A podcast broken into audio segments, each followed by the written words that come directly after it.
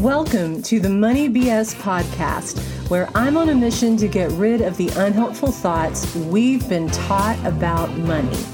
I'm your host, Master Certified Mindset Coach Belinda Smith. I help my clients make their first dollar and their first million dollars. Y'all ready? Let's do it. Hey, beautifuls.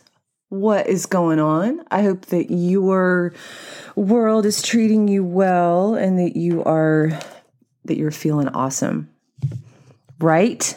Maybe this podcast will make you feel even more awesome. Almost I wanted to say awesomer, but we know that's not a word. So, but sometimes I do make up words. You should be prepared.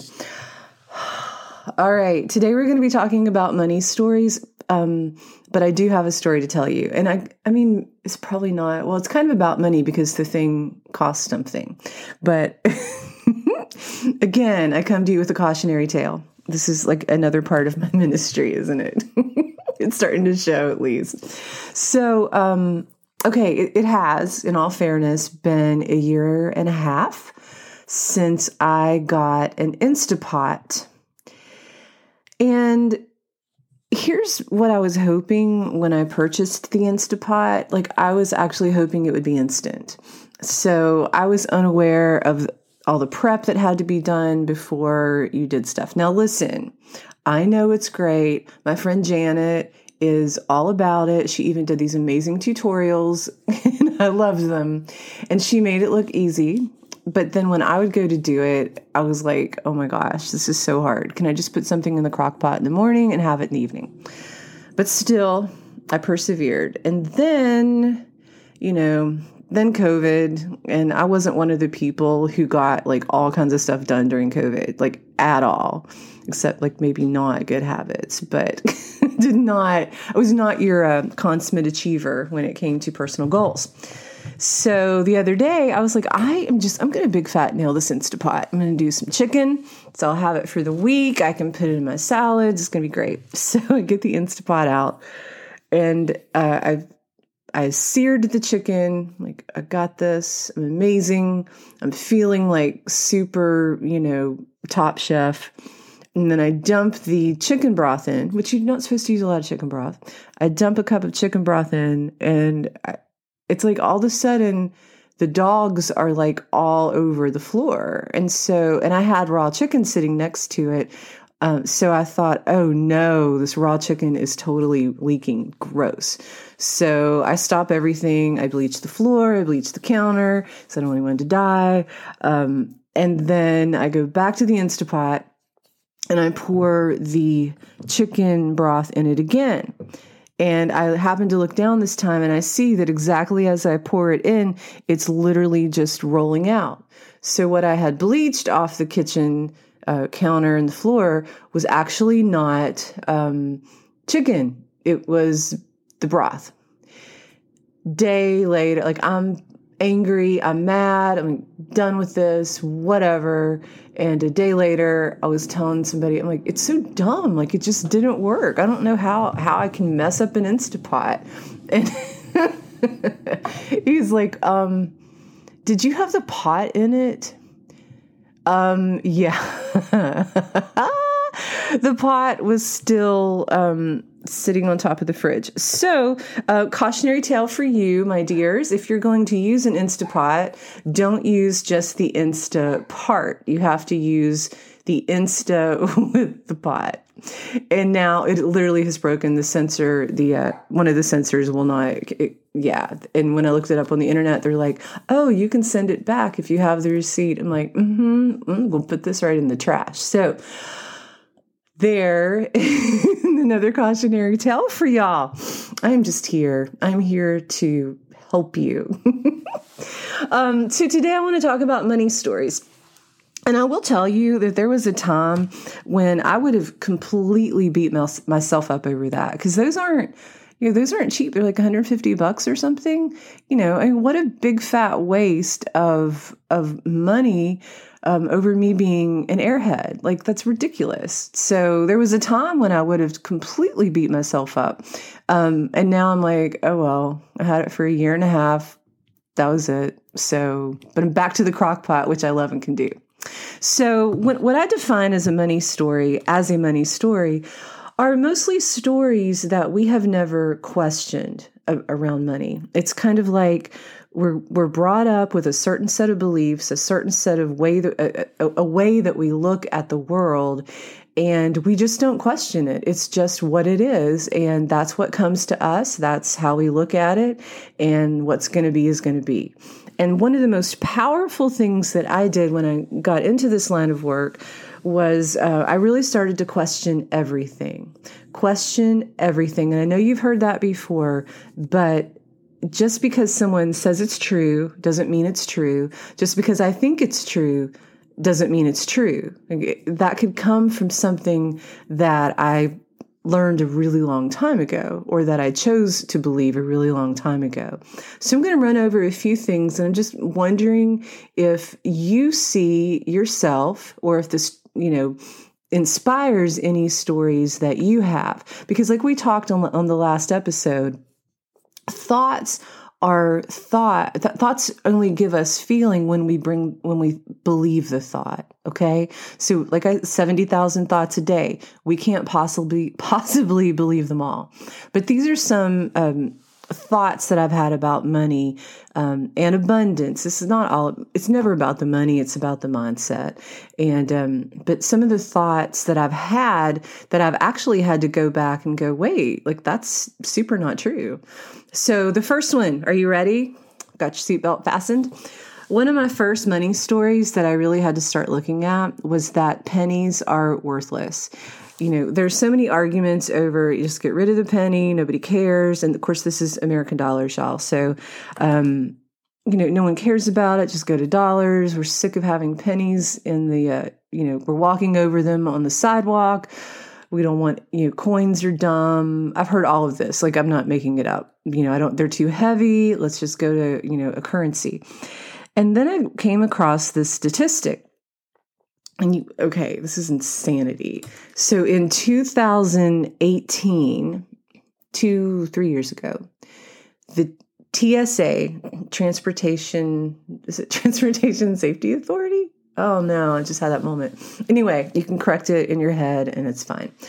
TSA collected over $960,000 in loose coins that we leave behind at the airport. 960,000 coins. And that's not even all the coins, that's just the ones at the airport. You guys, I would take $960,000 in coins. I can so big fat cash those in, no problem, right? Oh my goodness. So, what I've decided is that like I don't walk a path I don't walk past pennies anymore. You know what? I would even take a hundred dollars of that. I don't care. Like I am not too good for any amount of money. I'm not I'm not too good for pennies. And now I'm very, very conscious of picking up pennies no matter where you know, well, not no matter where they are, but um, if I'm walking by a penny where I used to just walk by, now I'm like, oh my gosh, it's a penny. I'm chipping away at it. I'm going to do this. So um, I have changed from pennies are worthless to pennies add up, and I'm so up for the penny. I think too, though, if we can't honor the least, uh, sorry, the least of of these, then we don't, we can't get more. That's just one of my things. Um, okay, next thing that I used to deeply believe, and I'm not saying this is a wrong. Okay, this is not wrong. None of these are, are wrong if you choose if you want them. But I definitely thought paying full price for anything at all was stupid. I was like, you know what? the thought was always like, I really like that, but if I wait till the end of the season and it's still here, I can probably get it for half price. Okay.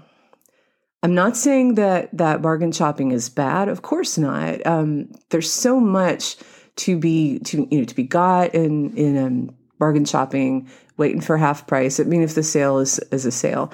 But there is also something to be said, and part of that had to do uh, with me for worth.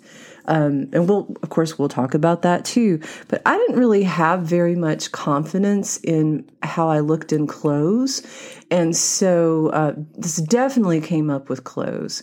So it wasn't that I even had to pay half price, but I felt like um, as how I w- looked to the world, I didn't deserve a f- full price outfit. Isn't that twisted? That is so weird. But um, so, you know, we'll talk about confidence issues because I think everything, how we handle money is how we handle everything, in my in my humble opinion.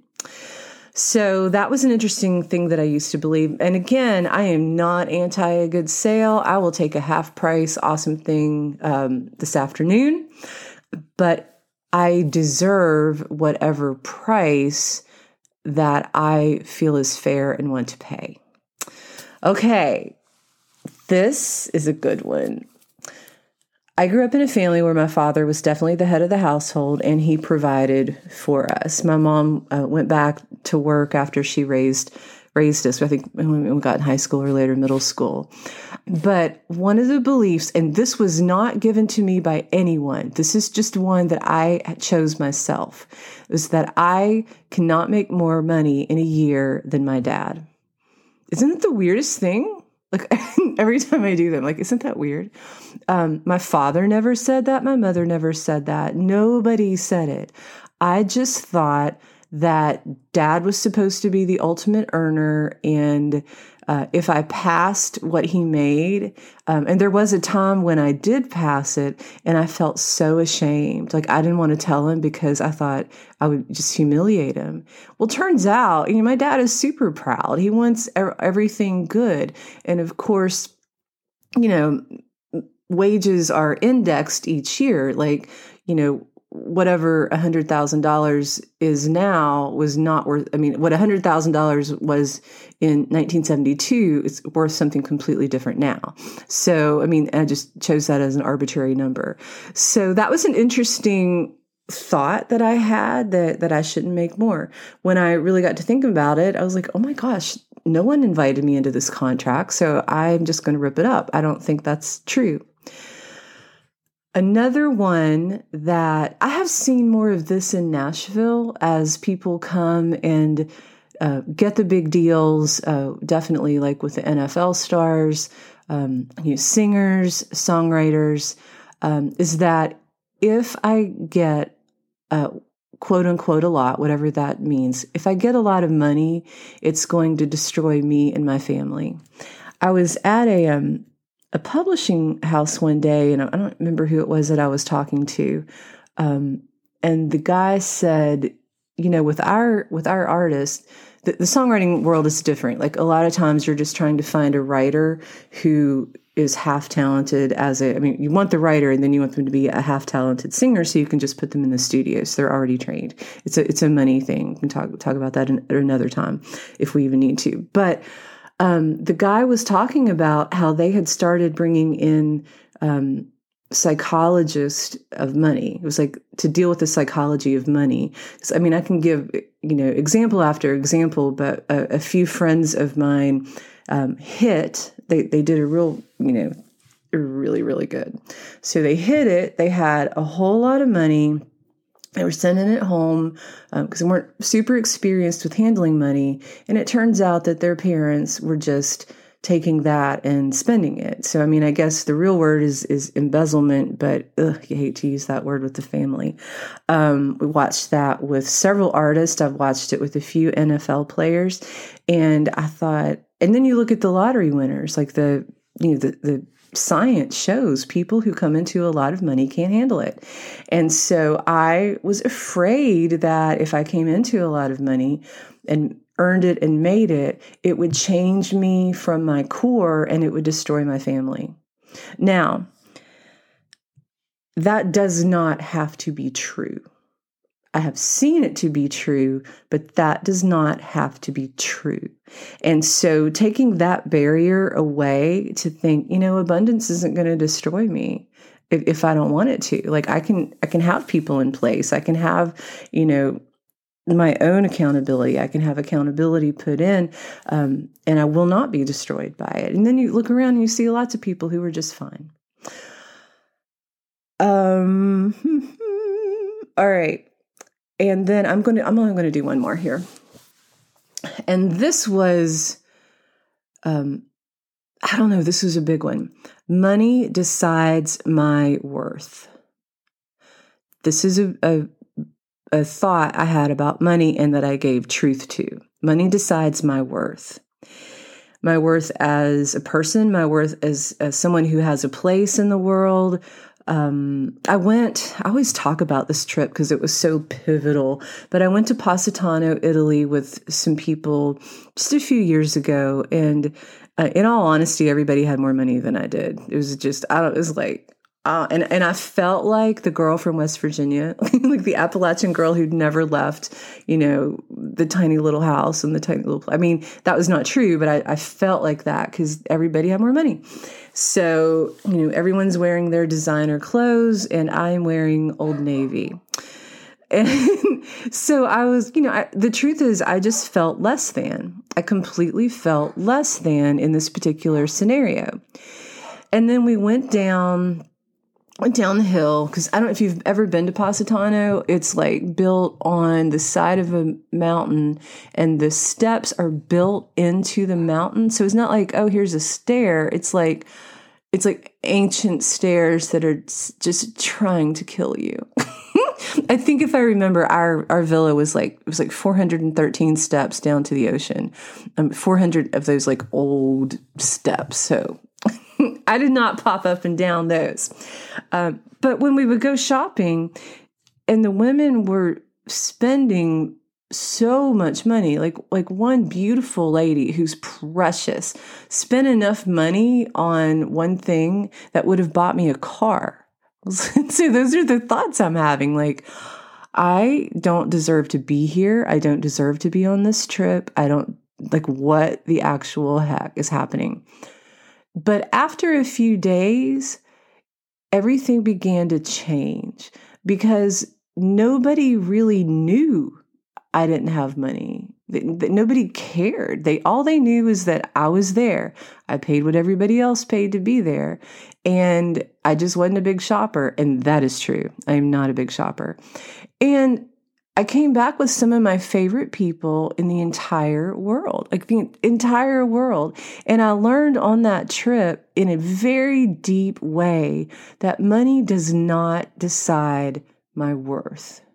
It does not decide my worth. I get to choose how I feel. I get to choose what thought I want to believe about money. And in that particular case, what I decided to choose was I can walk into any store. I don't really care. Like anywhere, like designer stores, this place called Missoni, which I totally thought was the Target version. Is it like Target has Merona? And I thought Missoni was the Italian version of Target's brand Merona. we walked in and there was like a $300 beach towel. I was like, oh, yeah, this is super not Target. but throughout that experience, I think it was maybe two weeks, I really did come to, to learn that that money absolutely does not decide what I'm worth, what I'm worth to go visit, what I'm worth to to talk about. Um, and if I'm going to be honest, I am the only one on that trip who finally looked at everybody and said, "Okay, I cannot figure out how to use this bidet. Like I have no no clue and I said I realize that y'all are much more cultured than I am, but I don't know how to use a bidet. I was like it's just a hot mess. My whole like when I tried it, like the water would be up shouldn't even tell y'all this. Water would be up my back. I was like, this is like the most, you know, unsanitary mess I've ever dealt with. So it turns out several of us uh, if not all, did not know how to use the bidet. And so we finally Googled it. I can't remember what that app was called. And it turns out, um, um, you're supposed to face the wall when you use the bidet. so um, and we all know i'm not calling anybody out but um, everyone learned how uh, on that trip we all, and it was because i asked a question um, we all learned how to become um, much fresher and definitely face the wall definitely face the wall um, Okay, yeah, now I've told you too many, but I don't care. So I would I think it would be really interesting for you to think about stories you have that relate to money or to abundance or where you're allowed to be or how much you can make or what that looks like. Because just because you believe it right now it those are thoughts that you're believing it doesn't mean it has to be true. It does not mean it has to be true. You can decide of you know like me of course i'm i'm worth this. Of course of course i can buy a um a full price top. Of course i'm picking up every single penny i see because i don't want the tsa to get all of it. No offense tsa um of course I don't have to let money destroy me. So these are things that I just came up for me. I want to invite you again to um yeah check your your stories. I would love to hear if this resonates with you and uh, what you thought about it. But again thank you so much for tuning in. You make my day brighter. Uh, i hope this was helpful and uh, insightful. And um, i'm a little embarrassed that i told you about the bidet but yeah, we do one pass no edits up here in Money BS. So there you go. Have a good one, beautifuls. I'll see you next time. Hey, thanks again for listening to today's podcast.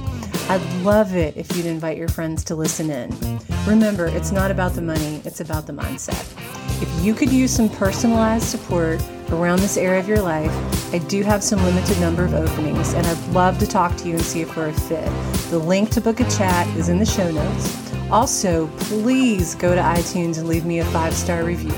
Y'all know that every star counts. All right, I'll see you next time.